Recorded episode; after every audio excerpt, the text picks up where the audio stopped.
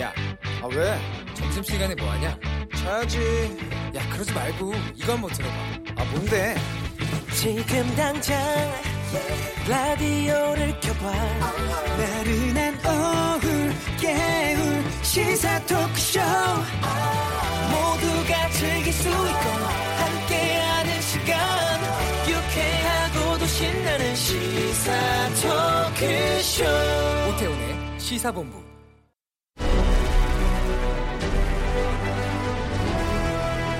김철민의 본부 뉴스.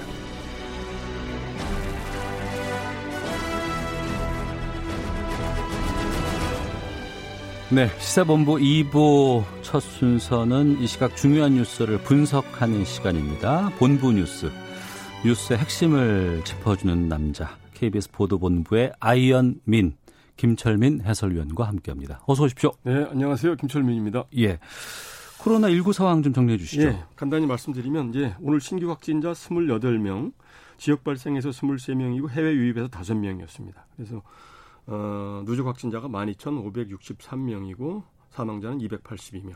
네. 그 부산 감천항에서 그 러시아 그 예. 화물선 선원 접촉한 거 있지 않습니까? 예. 아무래도 이제 그쪽이 많이 걱정이 됐었는데 예. 어, 저, 저, 접촉자 백육십삼 명을 이제 어제까지 검사를 했고 네. 그 결과 음성이 백오십이 명. 음. 그리고 열한 명은 오늘 결과가 나올 예정입니다. 예. 그렇다는 건 추가 확진자가 아직까지는 아직까지, 나오지 않은 네, 거죠. 다행스럽게도 안 어. 보인다는 얘기죠. 예. 집단 감염 상황이요? 어때요, 지금? 예, 지금 이게 계속 확산이 되는 추세인데요. 이제 클럽에서 물류센터, 교회 모임, 뭐 방문 판매 업체 이렇게 쭉 뭐 연쇄적으로 이제 이어지다가 어제는 이제 야외 동호회 모임에서 처음 나왔어요. 그래서 굉장히 그 예상치 못했던 곳에서 나와서 방역 당국이 이제 당황을 하고 있는데요. 네. 지난 십오 일 밤에 이제 한강 여의도 한강공원 제일 주차, 주차장에서 자동차 동호회 회원들이 열 명이 모였습니다. 그래서 네. 그 밤 열 시 반부터 이제 십육 일 새벽까지 이렇게 모였다고 하는데 음. 주로 이제 인천하고 부천 지역에 거주하는 분들이 모였는데 이 중에서 이제 확진자가 네 명이 나왔고 네. 그다음에 그 확진자와 접촉한 추가 접촉자 한 명에서 다섯 명의 확진자가 나왔습니다. 그런데 어. 이제 확진자 한 명이 그 밤 열한 시 이십 분쯤에 그 여의도 한강공원에 있는 편의점을 이제 이용한 게 씨씨티비로 확인이 됐다고 그래요. 그래서 예. 같이 뭐 취식을 했는, 한 건지 어. 이런 걸 방역 당국이 추적을 하고 있고요. 그래서 이 누군가가 감염이 돼서 어, 모였던 건지 어, 지금 감염 경로를 파악하고 있고요. 특히 이제 그동안 실내 밀폐된 구역에서 주로 이제 이 감염이 됐었는데 이번에 여의도 공원이 야외잖아요. 그렇죠. 사방이 예. 확 트인 야외에서 음. 어, 이렇게 감염이 됐다는 거에 대해서 방역 당국이 굉장히 긴장을 하고 있습니다. 아, 그렇군요. 예. 알겠습니다. 자, 그리고 어, 소액 주주들도 이천이십삼 년 삼 년 뒤부터 주식 양도 차익에 과세를 하겠다. 어떤 내용입니까? 예, 예. 이제 요즘 그 동학 개미 운동이라고 해서 주식 투자하시는 분들 굉장히 많으시잖아요. 네. 근데 이제 오늘 오전에 홍남기 경제부총리가 비상경제중대본 회의를 열고 여기서 이제 금융세제 선진화 방향이라고 해서 이제 최종 확정 발표를 했습니다. 네. 그래서 이제 어떤 내용이냐면 현재 주식 거래를 하면 사고 팔 때 어, 증권 거래세라고 해서 이제 영 점 이오 퍼센트 과세를 하는데 네. 이 증권 거래세는 원천 징수되는 세금이거든요. 그러니까 주식을 살 때 세금 내고 팔 때도 세금 그렇죠. 내고 예. 꼬박꼬박 원천 징수를 하는데 이거는 이제 영 점 일 퍼센트로 단계적으로 인하를 하고 예. 거래세는 줄이고 그렇죠. 대신 이제 사고 팔고 할 때 이제 양도 차익이 생기잖아요. 매매 차익. 예. 그 차익이 이천만 원이 넘어가면 어. 그 넘어가는 부분에 대해서는 그 이제 이천만 원을 빼고 나머지 부분에 대해서는 양도 차익의 이십 퍼센트를 세금으로 물리고 예. 그 양도 차익이 삼억 원을 넘게 되면 이십오 퍼센트까지 물리겠다. 이제 이렇게 어, 발표를 했습니다. 그러니까 주식을 팔, 팔고 사고 했을 때 예. 차익이 났는데 그러니까 그렇죠. 이득을 얻었는데 예. 그 금액이 이천만 원이 넘어가면 거기 이십 퍼센트를 세금으로 내야 된다고요. 예, 그렇죠. 예. 어, 어떻게 봐야 될까요? 이걸 과하다고 해야 될까요? 아니면은 바람직한 그러니까 방향으로 가야 될까요? 소득이 있는 곳에 과세라는 건 맞는 거죠. 그래서 예. 이제 뭐 어, 과세하는 건 맞는 건데 어. 그래서 대, 대신 이제 이게 증세 아니냐 이런 논란이 이, 이제 생길 것을 우려해서 기재부가 이제 발표하기를 그 금융투자소득에 과세를 함으로써 세수가 증가하는 부분은 없다. 그만큼 증권, 증권 거래세를 내렸기 때문에 증세, 네. 증세 목적은 전혀 없고 음. 또 앞으로 이제 시장 상황에 따라서 이 금융 투자 소득에 대한 과세 부분에 대해서 이제 세수가 늘어나면 네. 증권거래세를 추가적으로 더 내리겠다 이렇게 밝히고 있습니다. 그러니까 거래세는 줄이고 예. 어, 양도 차익에 대해서 세금을 내겠, 그렇죠. 물겠다. 예. 예. 어. 손실이 발생하면 그 부분 또 상계를 해주고요. 음, 예. 알겠습니다. 예, 예.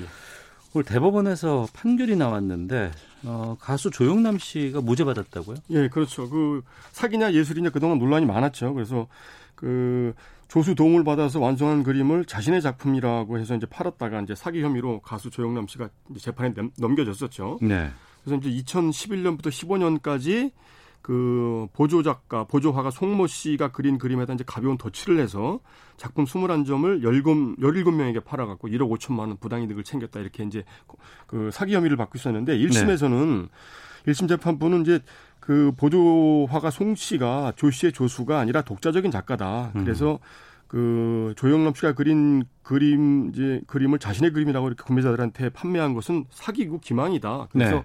일 심에서는 그 징역 시월에 집행유예 이 년을 선고를 했었습니다. 그런데 예. 이 심 재판부에서는 이 화투를 소재로 한 이 조영남 씨 작품은 그 조 씨의 고유한 아이디에서 출발을 한 거고 음. 그 보조 작가 송모 씨는 기술적인 보조에 불과하다. 이렇게 해서 이제 일 심 판결을 뒤집고 무죄를 냈었거든요. 그런데 네. 오늘 대법원에서 어, 결국은 이제 사기가 아니고 어, 무죄다 이렇게 최종 음. 확정 판결을 내렸습니다. 그래서 미술 작품이 제삼자의 보조를 받아서 완성된 것인지 여부는 구매자들한테 필요한 정보라고 보기 어렵다. 네. 그 미술 작품 거래에서 기망 여부를 판단하는 것은 그, 그 전문가나 대중들 의견을 존중하는 게 맞는 거지 음. 이 형법을 들이대서 조문을 적용하는 것은 바람직하지 않다. 이런 사법 자제 원칙을 밝혔습니다. 네. 예. 이 예술 분야에 대해서 법적으로 판단을 받긴 했지만 예.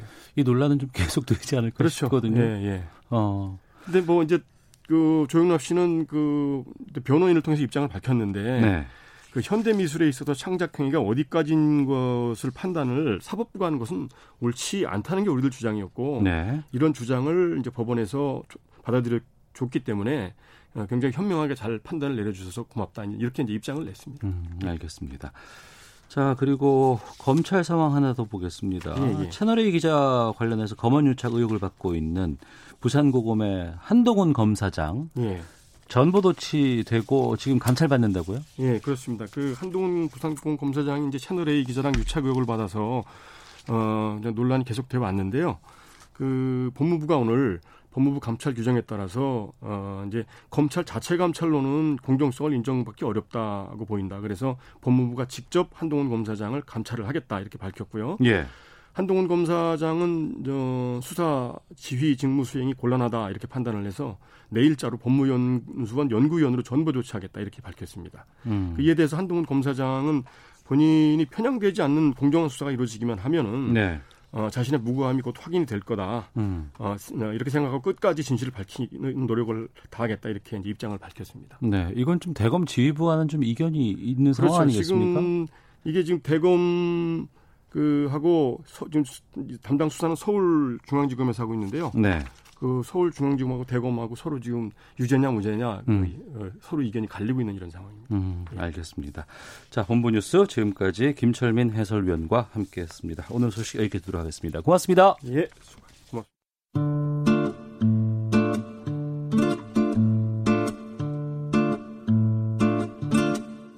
오태훈의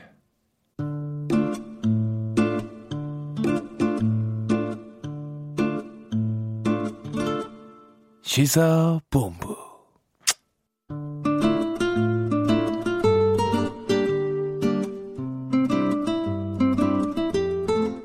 네, 한 시 구 분 됐습니다. 시사본부 청취자분들의 참여 기다리고 있습니다. 샵 구칠삼공으로 의견 보내주시면 되고요.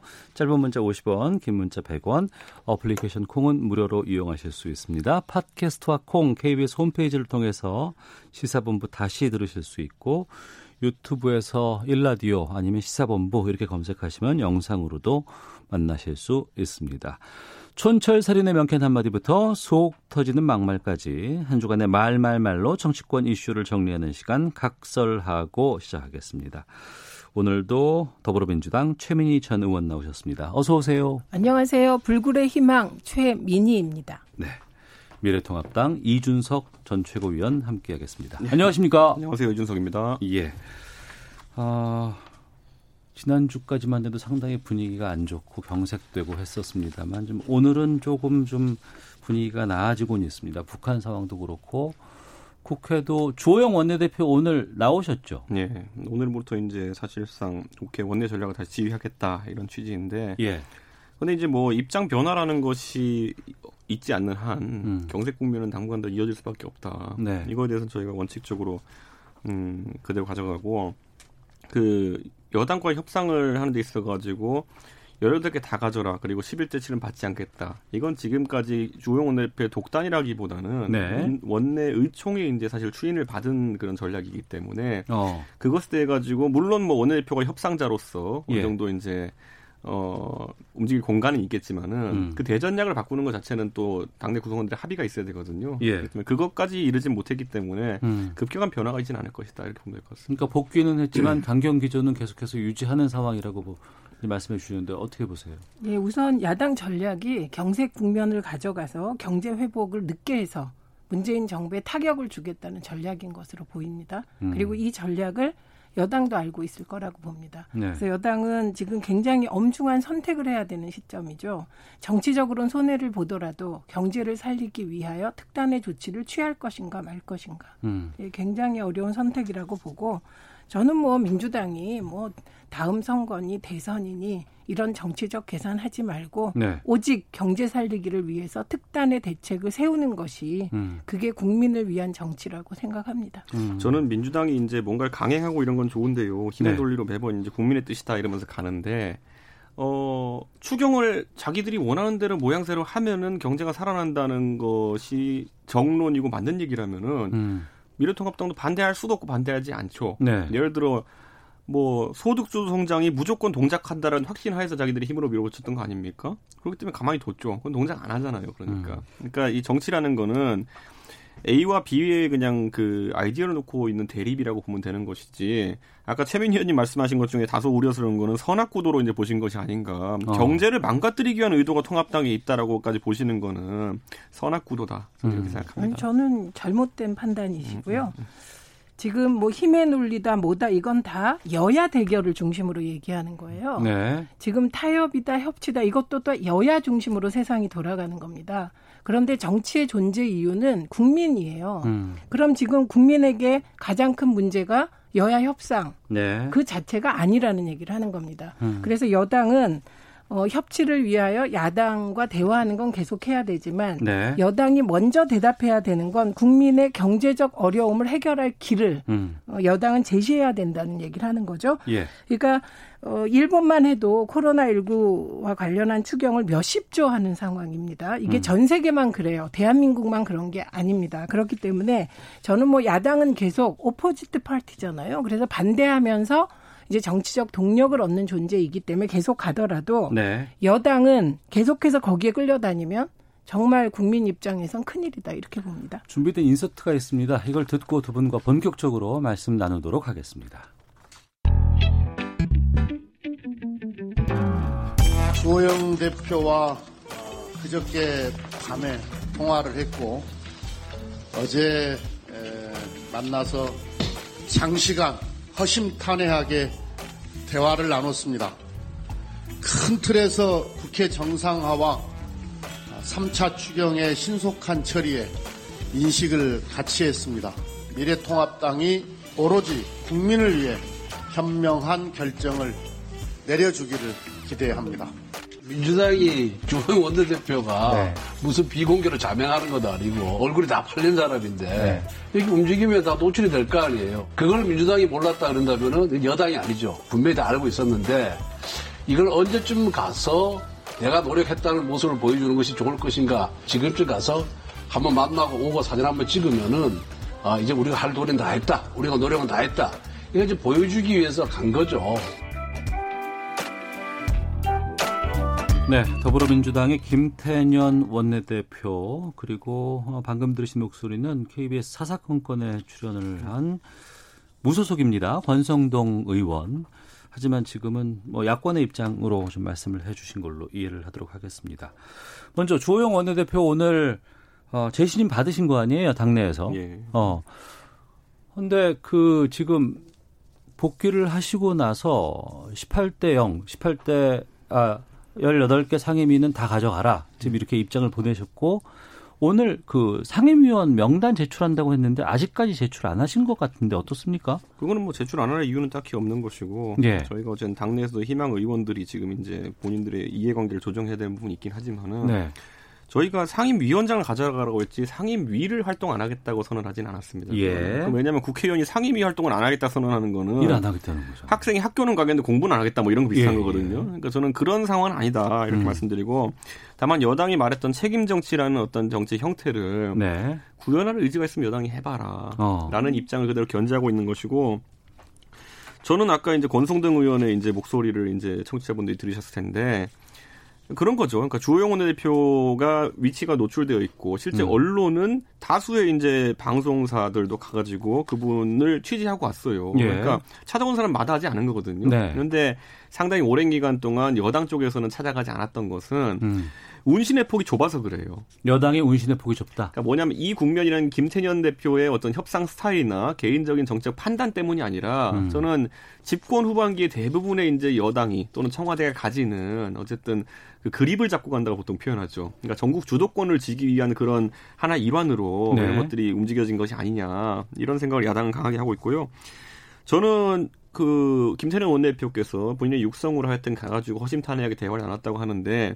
주호영 대표는 지켜볼 겁니다. 이제 보면은 음. 한 며칠간의 여당의 어떤 수정안이라든지 네. 안에 안이 나오는지, 아니면 그 지금 입장 그대로 견제해가지고 책임 정치 이런 얘기하면서 국민의 뜻 이러면서 십팔 대형 갈 건지는 저희가 지켜볼 타이밍이고, 만약에 아무 액션이 없이 그냥 그렇게 간다 그러면은 저희 그 북쪽에 있는 냉면 주방장 했던 말 있잖아요. 음. 요사스럽게 냉면만 먹고 갔다 뭐 이런 것처럼. 절에와 절반만 먹고 갔다 이런 얘기 나올 수도 있습니다. 만약에 실질적인 어떤 변화가 없으면. 어. 근데 이해가 이해할 수 없습니다. 왜냐하면 십팔 개 상임위원 다 가져가라. 그럼 그게 허언이었다는 얘기를 하고 있는 것이거든요. 왜냐하면 십팔 개 상임위를 다 가져가서 책임 정치해라. 이 주장은 그 주호영 대표가 하신 거고 네. 미래통합당이 하신 겁니다. 음. 그러면 그 선결 조건은 상임위원 명단은 제출해달라 이렇게.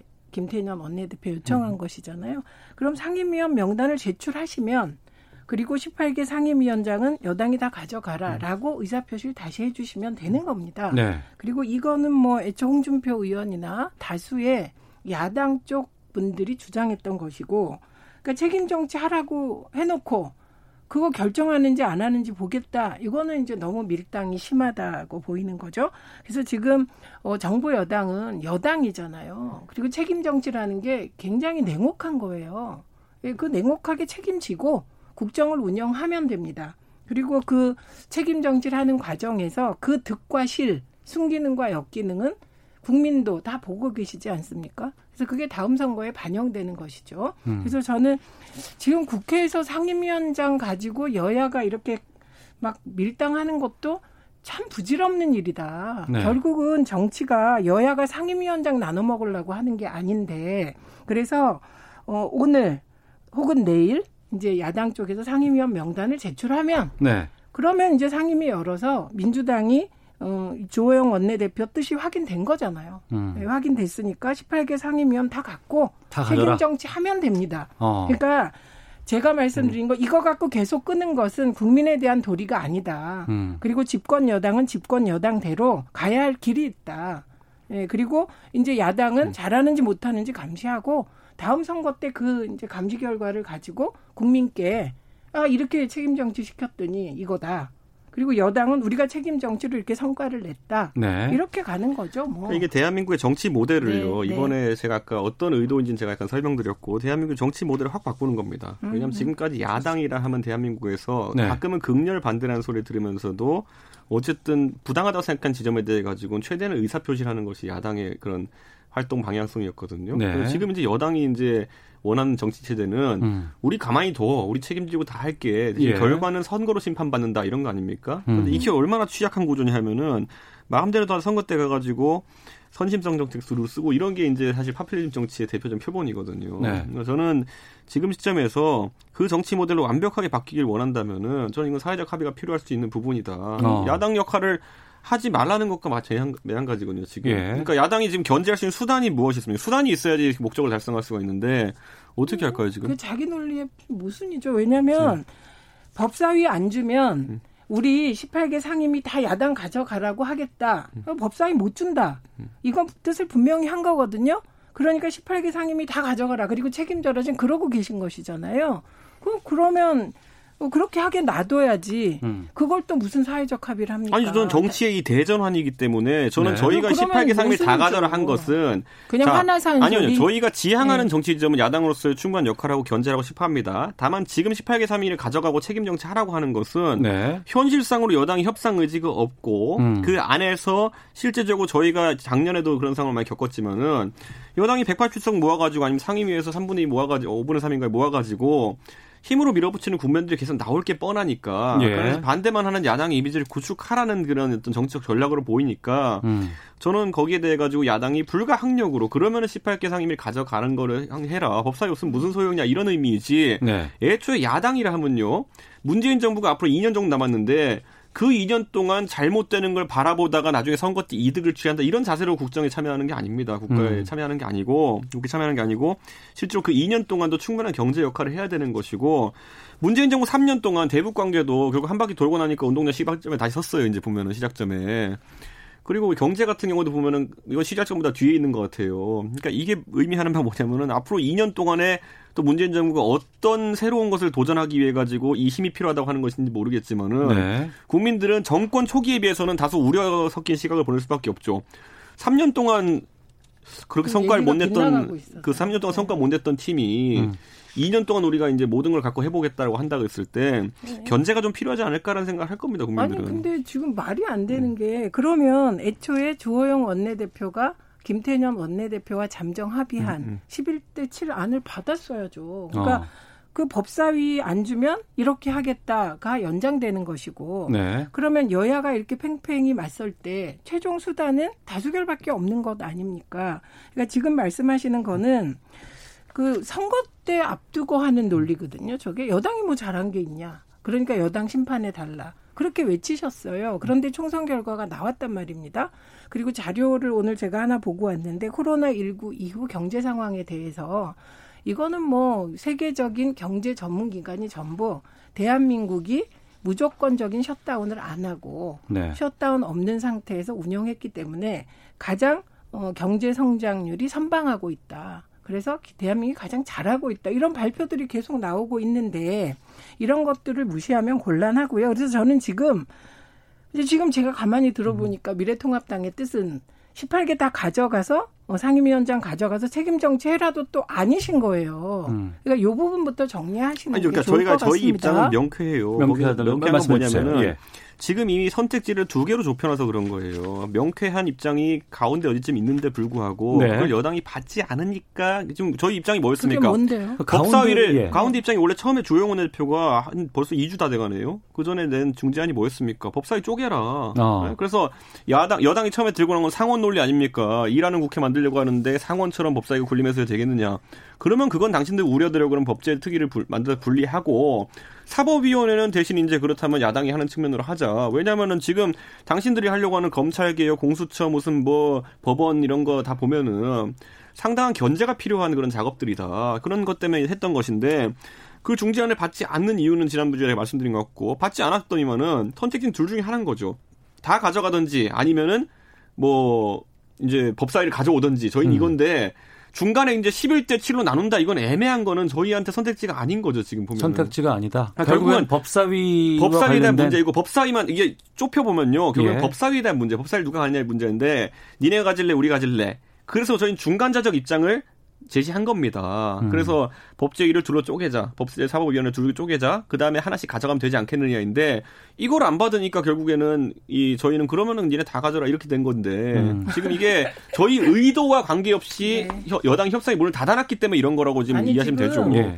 그 법사위를 쪼개자가 십일 대 칠 합의 전에 나왔던 아니에요. 예. 네. 그렇기 때문에 이게 이 모든 게 이제 시간의 흐름이 있는데 너무 과거로 돌아가면 곤란하고 일단 여당이 할 일이 있습니다. 저것과 관련하여 그게 뭐냐면 여당이 조응천 의원 등이 내건 일하는 국회법 그 안에 보면 법사위를 어, 본래 이제 국정감사는 법사위, 사법위하고 이 법제위로 나누는 안이 나와 있거든요. 예. 그래서 이 법을 통과시키고 나면 음. 갈등은 반으로 줄어듭니다. 네. 그런데 중요한 건 그 일하는 국회법이 정말 국회의원들이 일하게 만드는 강력한 조항들이 있거든요.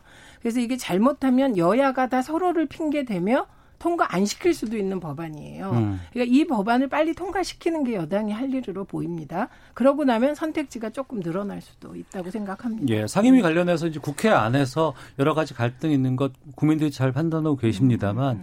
국민들은 거, 그것보다는 그게 좀 시간이 가, 가서 나중에 뭐 어떻게 극적으로 합의가 되건 뭐 협상이 되건 간에 그건 좀 차 후에 두고 추경 처리가 좀 빨리 됐으면 좋겠다라는 의견들은 상당히 좀 많이 있는 것 같습니다. 정부에서도 지금 그 부분을 계속 국회에다가 요구를 하고 있고요. 내일 당장 추경 처리하는 방법 말씀드릴까요?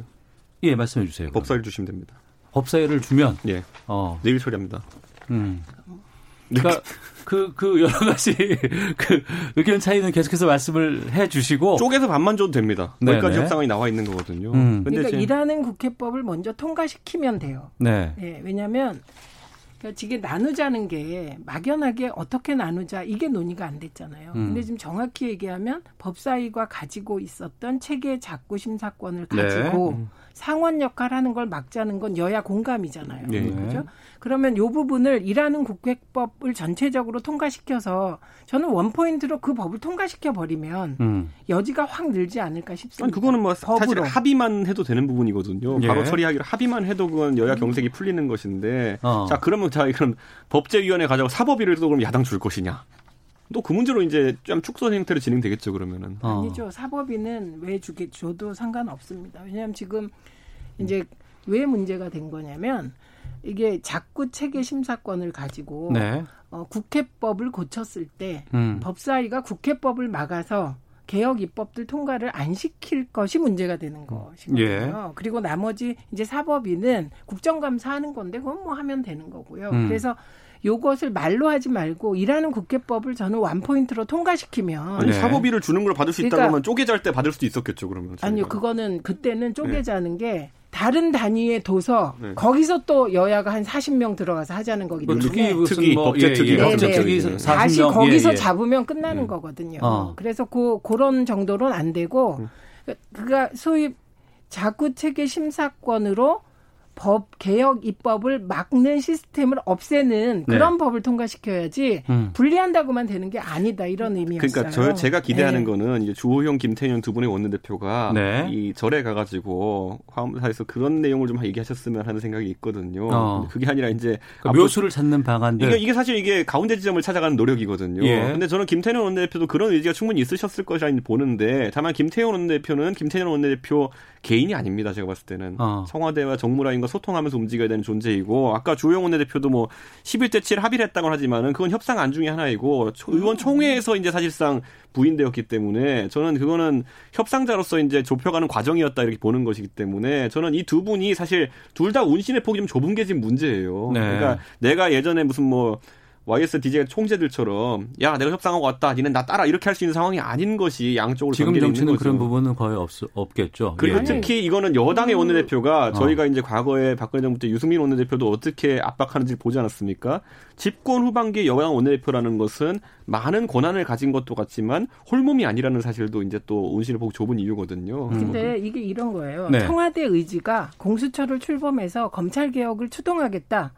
이거에 김태년 원내대표 백 퍼센트 싱크로율이에요. 네. 예를 들면 유승민 전 대표가 경제민주화 뭐 그 소위 그 증세 이런 얘기했다고 원내대표를 자르고 음. 이런 수준이 아니라는 겁니다. 네. 그렇기 때문에 청와대가 어떤 의지로 하반기 국정 운영에 드라이브를 거느냐가 중요해요. 그게 원내대표 쫓아내고 마음에 안 드는 사람 공천 안 주겠다 이렇게 되면 문제가 되지만 어, 검찰개혁을 강력히 추진하겠다. 이거에 음. 여당이 동의하는 게 뭐가 문제입니까? 그 당시에도 예를 들어 저희가 드러난 건 뭐 배신의 정치 이런 것만 기억하는 분도 있겠지만은 공무원 연금 개혁이라든지 경제 살리기 입법이라든지 이런 것들을 유승민 원내대표한테 원안 그대로 통과시키라는 압박을 이제 사실 많이 했었어요. 네. 근데 그것을 야당과 협상 과정 속에서 어느 정도 톤다운을 시킨 거죠. 그런데 음. 거기에 대해서 나중에 그 성과에 대해 결국 털이 됐는데도 그 성과에 대해 가지고 정무랑에서는 굉장히 세게 압박을 했습니다. 그게 네. 청와대는 아니 우리가 다수당이고 어, 의석도 많은데 왜 이런 식으로 내주면서 처리하냐라는 음. 이런 경직된 자세를 보이는 경우들이 있어요. 저는 이번에도 국민의 뜻, 뭐 백팔십 석 이런 얘기하면서 여당에 나오는 걸 봐서는 정무라인 입장에서는 청와대에서는 아니 백팔십 석을 갖고 있는데 왜 이것도 처리 못해? 라는 어떤 독전광 같은 느낌의 메시지가 계속 나오고 있을 거라 봅니다. 소설이에요. 그러니까 두 분의 의견을 종합해 보면 네. 어, 야당에서는 그 법사위를 갖고 있어야 야당이 그 제대로 된 견제 활동을 할 수 있는 그 역할이 필요하다라는 의견이 있는 것이고 음. 또 여당의 입장에서는 아니 법사위를 야당에다가 주면 이십 대 국회 때처럼 법안 하나하나마다 뭐 삼백 일 넘게끔 시간을 끌 수 있는 여지가 있으니 이 부분을 조정해야 된다는 생각이 있으신 거고 그래서 음. 앞서 말씀하시는 건 원포인트로 일하는 국회법을 처리를 네. 하고 그리고 그 이후에 법제위와 사법위로 좀 분리를 한 거, 하거나 해서 이렇게 해서 좀 풀어가 보자라는 의견들. 그게 제 아니에요. 그래서 만약 최민님은 안대로 사법위원회 정도를 저희가 예. 만약에 위원장을 가질 수 있다고 한다면 어. 뭐 훌륭한 타협안이 될 것이다 이렇게 봅니다. 아, 네. 거기에선 두 분께서. 저는 그렇게 생각합니다. 개인적으로. 네. 이준석. 예. 저도 최민희 의원님 아는 굉장히 현실적인 아니다. 음. 그런데 뭐 여당이 안 할 겁니다. 음, 알겠습니다. 미래는 모르겠습니다. 자, 각설하고 아, 간만에 이렇게 하나로 이렇게 뭔가 의견이 좀 모아지는 것 같아서 예 좋습니다. 하지만 이게 뭐 실현 가능성이 있는지는 모르겠습니다. 자 헤드라인 뉴스 듣고 기상청 교통센터까지 확인하고 와서 두 분과 계속 말씀 이어가도록 하겠습니다. 국회 원구성 협상에서 법사위원장을 돌려달라고 요구하고 있는 미래통합당이 국정조사 카드를 꺼내들며 민주당을 압박하고 나섰습니다.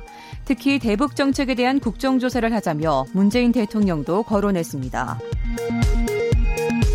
더불어민주당 김태년 원내대표는 미래통합당이 시간 끌기 꼼수를 부리면 단호히 대처할 것이라며 국회 정상화와 추경 처리를 위해 국민과 함께 비상대기에 돌입하겠다고 말했습니다. 정부가 수도권과 충청권의 코로나십구 확진자가 늘고 있는 것과 관련해 충청권의 병상 대비 상황을 점검합니다. 또 사회적 거리 두기를 단계별로 적용하기 위한 기준과 실행 방안을 논의하기로 했습니다. 내년 최저임금을 결정하는 최저임금위원회의 이 차 전원회의가 오늘 열립니다. 오늘 회의에서는 사용자위원과 근로자위원이 최초 최저임금 제시안을 내놓을 예정입니다. 지금까지 헤드라인 뉴스 정원나였습니다. 이어서 기상청의 강혜종 씨 연결합니다. 네, 먼저 미세먼지 정보입니다. 오늘 원활한 대기 확산으로 미세먼지 농도 보통 내지 좋음 단계를 보이겠습니다. 약한 비구름대의 영향으로 비가 약하게 내리는 곳도 있고요. 중부지방을 중심으로 소강 상태인 곳도 많습니다. 모레 장마 전선이 다시 활성화되면서 모레 새벽 제주에서부터 비가 시작돼 이후 북상하겠습니다. 일요일에는 전국적으로 비가 내려 화요일까지 이어질 전망입니다. 현재 전국이 흐린 날씨를 보이고 있습니다. 아, 대부분 지역에 밤까지 비가 이어지지만 빗줄기가 비교적 약하겠습니다. 다만 남해안과 제주 쪽은 오에서 사십 밀리미터의 비가 예상됩니다. 그 밖의 지방은 내리더라도 오 밀리미터 안팎이 되겠습니다. 모레까지 대부분 해상에 안개가 짙기 때문에 해무가 유입돼서 해안 지역에 안개가 좀 짙을 가능성이 좀 있습니다. 오늘 낮 기온 서울 이십오 도, 강릉 이십사 도, 대전 이십오 도, 대구 이십구 도로 경북 내륙은 다소 덥겠습니다. 수증기량도 많기 때문에 습도가 높습니다. 체감온도가 다소 높을 걸로 보여지고요. 내일 아침 서울의 기온 이십 도, 낮 최고 기온 이십칠 도로 점점 더 올라서 내일과 모레는 다소 덥겠습니다. 지금 서울의 기온은 이십이 점 사 도, 습도는 구십삼 퍼센트입니다. 지금까지 날씨였고요. 다음은 이 시각 교통 상황 알아보겠습니다. 케이비에스 교통정보센터의 공인혜 씨입니다. 네, 이 시각 교통정보입니다. 하루 중 비교적 도로 이용이 수월한 시간대입니다. 서울 시내도 수월한 곳이 대부분인데요. 다만 올림픽대로 공항 쪽 성수대교 부근에서 추돌 사고 있었기 때문에 이 사고 처리 끝난 지금도 청담대교부터 정체고요.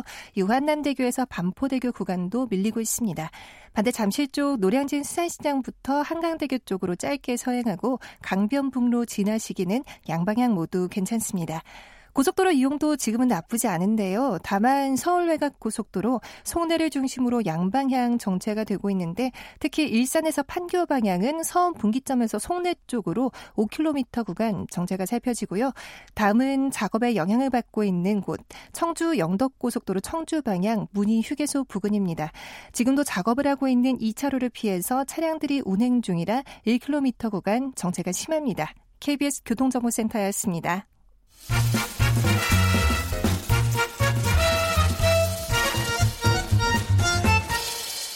오태훈의 시사본부. 네, 각설하고 최민희 더불어민주당 전 의원, 이준석 미래통합당 전 최고위원과 함께하고 있습니다. 청취자 의견 소개해드리고요. 다음 주제로 가겠습니다. 구팔삼칠님은 체계자구 심사권을 국회 사무처에 두면 되지 않을까요? 국회 사무처에 법률 전문가 많지 않나요?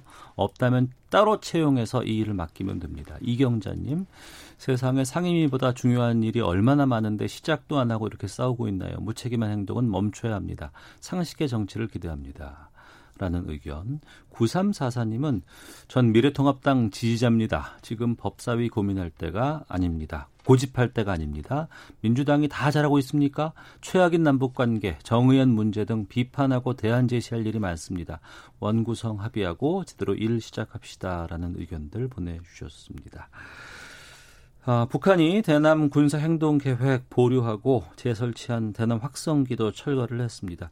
관련 인서트 듣고 두 분과 북한 문제 다뤄보도록 하겠습니다.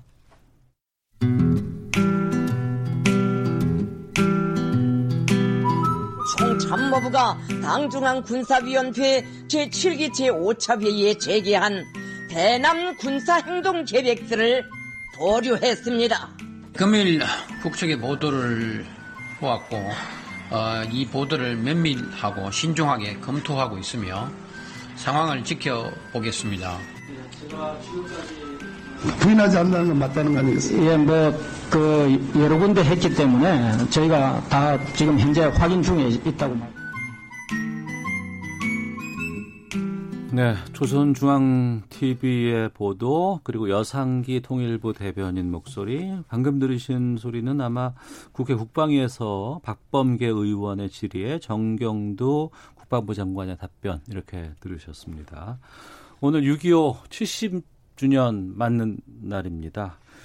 어, 상당히 유월 한 달 동안 남북한 관계가 급변했습니다. 지금은 조금 좀 약간 좀 다행스러운 상황까지는 좀 온 것 같은데 두 분께서는 어떻게 보고 계시는지 최민희 의원께서 먼저 말씀해 주시겠어요? 네, 우선 북한이 어, 김정은 위원장이 등장하면서 조금 단계적으로 세운 전략에서 이제 숨고르기에 들어간 그런 상태로 보이고, 제가 거듭 이 군사 충돌에 대해서 굉장히 국민들께서 걱정하시더라고요. 네. 그래서 그 군사 충돌의 시작이 금강산 금강산하고 개성공단 내에 이제 군대를 주둔시킨다는 건데, 그게 적어도 그게 아무리 북한이라고 하더라도 절차적으로 중앙당 군사위원회가 열려야 되는데 네. 중앙당 군사위원회가 열리지 않았기 때문에 아직은 군사 충돌을 그렇게 걱정 안 하셔도 된다고 음. 말씀드렸는데 그러셨습니다. 예, 실제로 중앙당 군사위원회가 소집되면서 김정은이 딱 나타났어요. 그리고는 일단 이제 무력 충돌이나 이런 걱정이 조금 사그라들었죠. 그런데 긴장은 멈출 수 없는데 북한이 어쨌든 일 단계 목표는 달성한 거죠. 목표를 달성했다. 첫째는 코로나십구로 중국 국경을 제일 먼저 폐쇄한 게 북한이잖아요. 예. 그러면서 대중 무역량이 급감하면서 경제가 굉장히 어려워졌을 것으로 추정이 되잖아요. 그러니까 내부가 좀 이반될 수 있는데 이번에 김여정이 나타나서 말도 안 되게 남한을 타격하면서 음. 내부 결속을 다졌다. 일 단계 네. 목표. 이 단계는 어쨌든 이렇게 또 난리를 치니까 우리나라뿐만 아니라 미국 그리고 중국에서까지 북한에 대해서 관심을 갖게 되고, 중국의 경우는 쌀 지원까지 뭐 조금 앞당겨서 진행한다는 거 아닙니까? 음. 그러니까 그런 효과를 얻었다. 그런데 솔직히 저는 북한이 대남 확성기 해도 별 뭐 걱정이 안 됩니다. 왜냐하면 북한에서 하는 대남 확성기 그 내용이 저희에게 일도 감동을 안 주거든요. 네. 거꾸로 우리가 대북 방송을 시작하면 북한은 타격을 입게 됩니다. 음. 그러니까 그런 현실적인 것도 계산한 것이 아닌가. 그래서 잠깐의 휴지기, 이 네. 휴지기 동안 이제 또 열심히 움직여야 되는 거죠. 문재인 음, 정부는. 계속해서 움직여야 되고. 네. 이준석 전 최고께서는.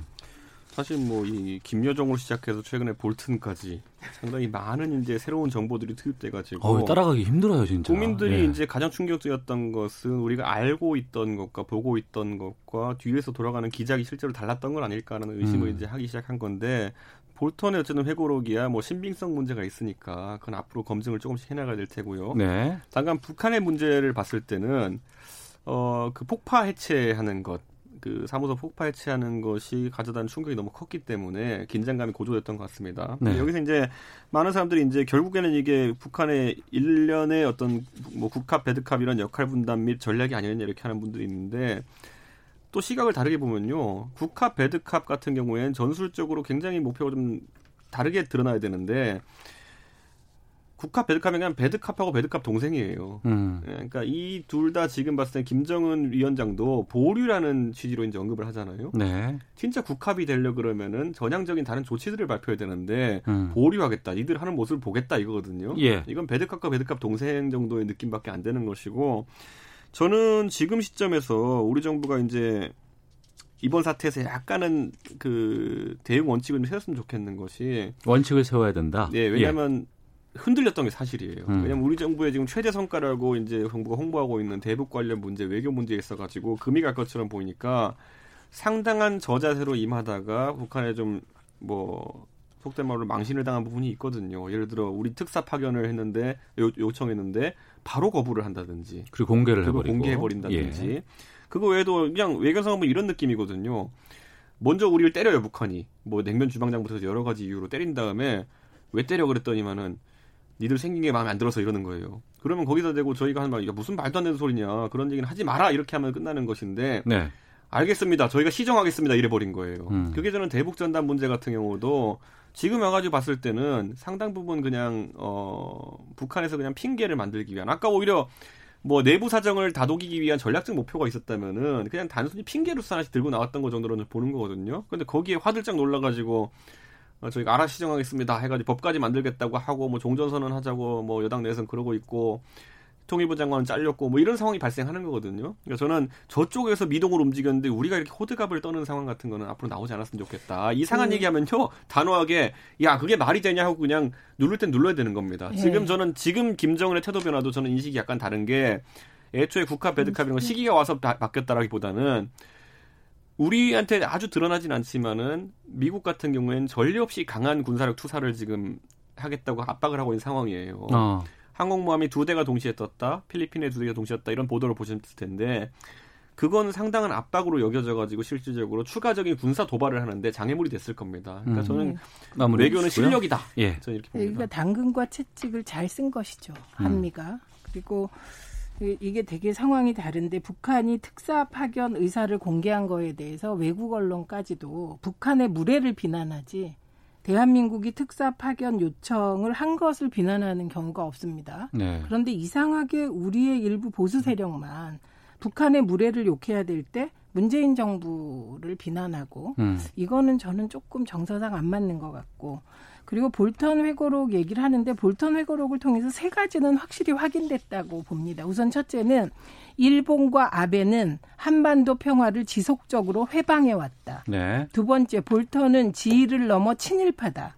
세 번째, 문재인 대통령은 이런 악조건 속에서도 만 삼 년간 한반도 평화를 위하여 무작위 악정고투하셨구나. 음. 이 세 가지는 확인된 것 같습니다. 그리고 오히려 볼턴이 문재인 대통령을 막 비난했는데 비난 내용을 대한민국 시각에서 보면 저렇게 고생하고 열심히 하셨구나 이런 것이고 오히려 이제 거꾸로는 아 그렇게 열심히 해도 진짜 남북 문제가 풀기가 어려운 어렵구나. 문제구나. 핵 문제가 어렵구나. 음. 뭐 이런 생각하게 되고 제가 동의하는 부분은 미국이 이제 전략자산까지 전개하겠다. 뭐 네. 어떻게 하겠다 막 한 거 한미연합훈련 재개하겠다라고 한 것은 어, 그게 당근과 채찍의 채찍이 한 부분으로 유효했다고 봅니다. 알겠습니다.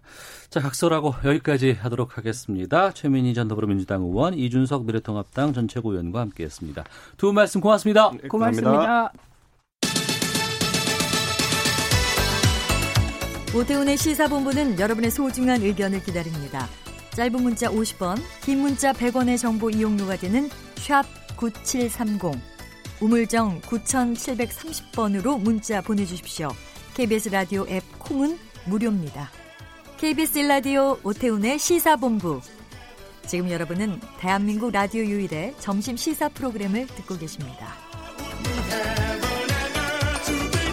사회에 존재하는 다양한 이슈에 대해서 가감없이 우리의 생각을 표현하는 시간입니다. 김선영의 세상의 모든 리뷰 시간입니다. 김선영 문화평론가와 함께합니다. 어서 오세요. 안녕하세요. 예, 케이비에스 이티비 주말 드라마 한 번 다녀왔습니다가 자체 최고 시청률 기록하면서 주말에 그게 의미를 되새기고 있다. 전 이 드라마를 한 번도 못 봤어요. 어, 요즘 화제죠. 아, 화제. 네, 시청률도 시청률이지만 이제 기존의 케이비에스 드라마, 그러니까 특히 주말 드라마 같은 경우는 시청률이 높아도 네. 그냥 보는 사람만 본다 이런, 그러니까 좀 화제성은 떨어지는 이런 현상이 있었는데 음. 이 드라마 같은 경우에는 이제 작가가 양혜승 작가가 기존에 뭐 시트콤이나 미니 시리즈에서 많이 활약을 했던 작가이기 네. 때문에 좀 트렌디하다라는 뭐 호평 속에서 젊은층도 좀 많이 보고 있는 것 같아요. 그 말씀은 케이비에스의 주말 드라마가 좀 뻔한데 시청률은 잘 나왔다. 그런데 이번 작품은 좀 네. 그와는 좀 다르더라라고 이해를 해도 되겠습니까? 네, 좀 다른 점도 있고 어. 기존의 가치를 그대로 좀 답습하는 그런 예. 면도 있고요. 네. 전 그렇게 보고 있습니다. 하나씩 좀 보겠습니다. 이거 어떤 네. 내용이에요? 일단은 제목이 한 번 다녀왔습니다잖아요. 네. 그러니까 어, 천호진 씨와 차화연 씨가 연기하는 이제 전통 시장에서 통닭집을 운영하는 노년의 부부가 있어요. 근데 네. 이 부부에게 네 명의 자녀가 있는데 이 네 명의 자녀들이 모두 각자 다른 이유로 이혼을 하게 돼요. 네 명이 다? 네. 그래서 이제 한번 다녀왔습니다. 어. 거든요. 예. 이게 좀 약간 자기적인 설정이긴 하지만 이제 어. 처음부터 의도를 한 거죠. 어. 그러니까 이게 작가가 요즘 이혼이 유행하는 시대 예. 이런 기획 의도도 나와 있는데. 이런 어떤 신문의 헤드라인을 보고 힌트를 얻었다고 해요. 그래서 각기 다른 이유로 이제 이혼한 이 네 젊은이들을 통해서 요즘 우리가 이제 이혼율이 증가하는 시대에 이 이혼에 대한 가치관이 어떻게 변화하고 있는가 이런 것들을 좀 보여주는 음. 어, 코믹 홈 드라마입니다. 네, 케이비에스 드라마들 주로 많이 묘사를 하거나 얘기를 할 때 흔히 네. 나오는 장면이 네. 거실, 마, 나뭇바닥에 있는 그 거실에 커다란 네. 식탁이 있고 그렇죠. 거기에 온 가족이 다 그렇죠. 모여서 일 대, 이 대, 삼 대가 네. 다 모여서 옆에 고기는 엄청나게 많이 쌓여 있어요. 그렇죠. 네. 이런 장면들 참 많다. 그렇죠. 즉 이렇게, 가족 드라마가 많다. 그렇죠. 네. 그 식탁신이 정말 말씀하신 대로 가족 드라마의 어떤 전형을 보여주는 장면이죠. 네. 그러니까 카메라 한쪽, 이 카메라를 향하는 곳은 다 비어 있고 음. 테이블에 삼면만 가득 채우는 그 가족들의 어떻게 보면 되게 시끌벅적한 그런 네. 모습들인데 케이비에스 주말극 하면 이제 가족 드라마라는 공식이 좀 음. 생긴 것 같아요. 뭐가 있었죠 그동안? 그러니까 굉장히 대표작들이 많은데 예. 저 같은 경우에 이제 홈드라마 전성시대라고 할 수 있는 게 팔, 구십 년대인데 어, 제가 가장 먼저 기억하는 작품은 보통 사람들이라는 작품이에요. 예. 이 작품 굉장히 제가 어렸기 때문에 이제 팔십이 년도에 방영된 작품이거든요. 팔십이 년. 근데 네. 그 전까지는 우리가 뭐 전원일기라든지 음. 뭐 달동네 네, 이런 데서 네. 보여지는 굉장히 전통적인 가족상 또는 이제 서민들의 가족상 음. 이런 것들이 있는데 이게 보통 사람들 같은 경우에는 굉장히 중산층의 가, 굉장히 모던한 가족의 형태를 보여주면서 그러니까 팔십 년대에 우리가 그런 중산층이 좀 증가하고 네. 핵가족이라는 가족의 형태가 보편화되던 그런 시대상을 좀 반영한 드라마로 어, 예. 좀 평가를 하고 있고요. 예. 이런 팔십 년대를 지나서 이제 구십 년대 하면 좀 기억이 나실 텐데 김수현 작가의 뭐 목욕탕집 남자들이라든지 어 기억나요. 예, 예. 그렇습니다. 뭐 그리고 딸부잣집 같은. 어. 그래서 이게 구십 년대 하면은 이렇게 신세대들이 급부상하고 예. 어떤 전통적인 가족의 어떤 가치관들이 좀 많이 변화를 하잖아요. 음. 그래서 이러한 그 목욕탕집 남자들 같은 작품만 봐도 그때 젊은 층 주인공이 김희선 씨였거든요. 네. 굉장히 발랄한 신세대들의 모습을 담아내면서 음. 어떤 기존의 고루한 생각을 가진 그 윗 어른들과 좀 이렇게 충돌하는 가치관을 보여주면서 이렇게 가족의 가치를 담아냈지만 한편으로는 요즘 변화하는 어떤 시대에 젊은이들의 가치관도 담아내는. 음. 그래서 사실 가족 드라마가 우리가 말할 수 있는 것들이 단순한 가족일 뿐만이 아니라 그 사람들의 변화하는 의식을 담아내는 좋은 어떤 창의 역할을 할 수도 있다라는 거를 이제 이 장르가 보여주고 있거든요.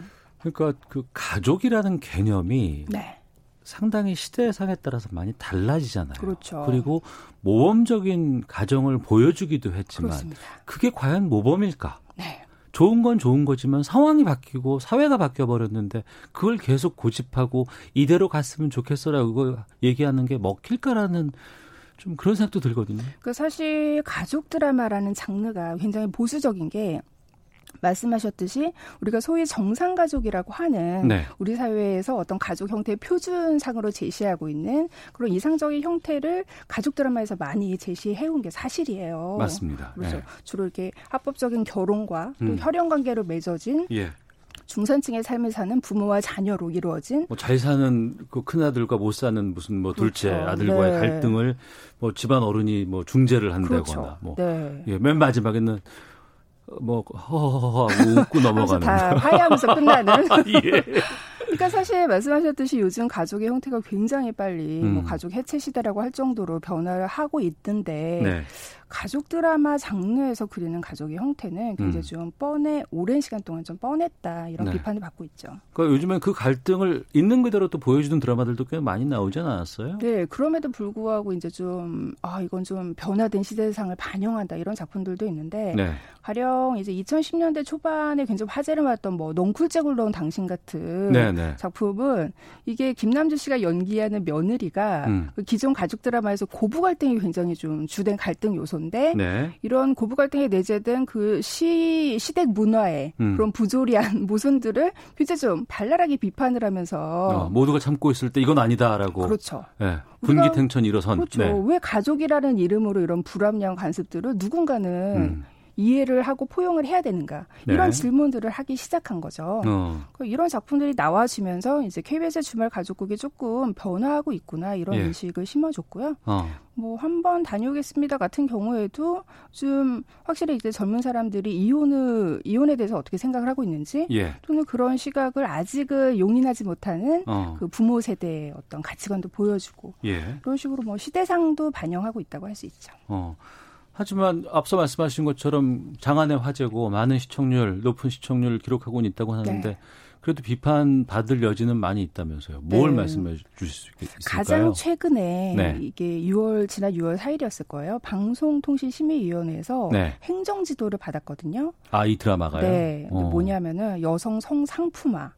극 중에서 네. 기생충의 이정은 씨가 여기에서 이제 좀 중요한 캐릭터로 등장을 하는데 네. 이분이 전에 이렇게 단란주점을 운영하다가 갑자기 이제 과거를 청산하고 그 전통시장에서 김밥집을 운영을 하는데 네. 여기서 김밥집을 과거의 단란주점에서 이렇게 마케팅을 하던 그 문화를 그대로 가져와가지고 음. 여성들이 굉장히 화려한 복장으로 남학생들을 좀 유혹하고 네. 이런 장면들이 반영이 됐거든요. 어. 이게 우리가 흔히 케이비에스 주말 가족국에서 기대하는 예.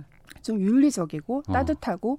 이런 모습들에서 벗어난 그런 단지 웃음을 이끌어내기 위한 그런 예. 소재 때문에 이거는 성인지 감수성에 굉장히 문제가 있고 여성을 음. 성상품화했다. 이런 비판 속에서 이제 행정지도를 받았고요. 네. 이 작품뿐만이 아니라 저는 그동안 이제 케이비에스 주말 가족극에서 이런 좀 상, 성차별적인 요소들, 가부장적인 이데올로기 음. 이런 점들을 좀 계속 답습해 왔기 때문에 네. 이제는 좀 변화된 시대를 좀 빨리빨리 반영을 해야 되지 않을까 그런 생각을 하고 있어요. 그러니까 그 말씀에 제가 혼날 각오를 하고 네. 안 좋은 거 다 갖고 있는 사람으로 인정을 하고 질문을 좀 드려볼게요. 네, 네. 그러니까 개그 콘서트라든가 뭐 여러 가지 다양한 장르에서 이런 부분들에 대해서 네. 문제 제기를 해왔었어요. 그렇죠. 근데 그러다 보니까 정작 제작하는 사람들이거나 창작하는 네. 사람들 입장에서 다 제거하면 뭘 갖고 우리가 얘기를 할 건가라는 네. 어려움을 토로하기도 하거든요. 어떻게 보세요? 저는 그건? 근데 창작자 입장에서는 굉장히 좀 게으른 아, 게으른 건가요? 생각을 해요. 예. 왜냐하면 시청자들이 이런 거는 바꿔야 된다. 음. 근데 그것 에 대한 책임을 오히려 시청자들에게 돌리는 거잖아요. 어, 어, 어 그거 다 빼고 나면은 사실 눈치 보느라 네, 예, 할 얘기 없어요. 어. 근데 사실은 그런 어떤 제한 속에서 저는 더 창의력이 오히려 싹 틀 수도 있다라는 생각을 하거든요. 예. 과거에 우리가 검열이 되게 센 시절에서도 어. 얼마든지 명작들이 나왔잖아요. 그러니까 저는 그거를 스스로 창작자들이 고민을 해야 되지 예. 왜 시청자들에게 그거를 어. 불만을 털어놓는 예. 그런 말로 삼는지 저는 좀 이해할 수 없습니다. 예, 제가 욕 먹어야겠네요. 변화해야지, 바뀌어야죠. 아, 그럼 좀 네. 변화해야 되죠. 그럼 구체적으로 좀 바람직한 개선 방향, 그럼 어떤 방향으로 나갔으면 좋겠다, 아니면 어 케이비에스 주말극에서 이런 것도 좀 다뤄봤으면 좋겠다라고 하는 건 어떤 걸 말씀하실까요? 저는 일단 이게 어찌됐건 가족극의 형태가 굉장히 많기 때문에 네. 좀 실제적으로 우리 사회를 구성하고 있는 현실 인구를 좀 반영을 했으면 좋겠어요. 현실 인구를 반영하라? 그러니까 가령 예. 이제 뭐 장애인 인구라든지 음. 다문화 인구라든지 네. 분명히 우리 사회에 존재하고 있는 그런 인구 구성이 있는데 네. 우리가 이런 가족극이라든지 가족극뿐만이 아니지만 이제 보통 드라마에서는 이러한 인구 구성을 그대로 반영하지 않죠. 음. 항상 이렇게 멋지고 이렇게 좀 선망하는 직업을 가지고 있는 네. 특정한 인물 유형만 계속해서 좀 과잉해서 그분들의 이야기만 나오고 있기 때문에 음. 케이비에스 어떤 가장 보편적인 국민의 공감대를 네. 좀 겨냥하고 있는 케이비에스 주말 가족극이라면 음. 적어도 그런 기존의 매체에서 다루지 않았던 네. 사회 취약계층이나 소외계층 어. 이러한 사람들의 이야기까지 좀 담아내야 된다라고 생각을 하거든요. 예. 하지만 거기에 또 인기도 있어야 되지 않겠어요? 그렇죠. 그러니까 이 성공 공식을 어. 가장 잘 보여준 드라마가 동백꽃 필무렵이에요. 동백이 예, 그렇죠. 예, 예. 이 작품에서도 보면은 굉장히 어. 주, 도시에서 우리가 음. 도시에서 벗어난 그러니까 지방 소도시의 맞습니다. 이야기잖아요. 예, 예. 공간 자체도 기존의 드라마에서 많이 보여주지 않는 어. 좀 이렇게 낙후되고 소외된 그런 지역을 다뤘고 실제로 그 미혼모로 음. 이제 아이를 혼자 키우고 있는 이제 소외된 여성들의 이야기를 담아내고. 그래서 이번에 백상예술대상 그렇죠. 대상도 받았잖아요. 그러니까 그러면서도 충분히 재미있는 드라마를 만들었잖아요. 음. 저는 이게 이제 좀 케이비에스 드라마가 나아갈 네. 방향을 음. 보여줬다라고 생각을 해요. 알겠습니다. 케이비에스 드라마 잘 돼야 돼요. 좀 응원하겠습니다. 네, 드라마 팬으로서 꼭 저도 응원하겠습니다. 네, 세상의 모든 리뷰 지금까지. 김선영 문화평론가와 함께했습니다. 고맙습니다. 감사합니다. 예, 오태훈의 시선 마치겠습니다. 내일 뵙겠습니다. 안녕히 계십시오.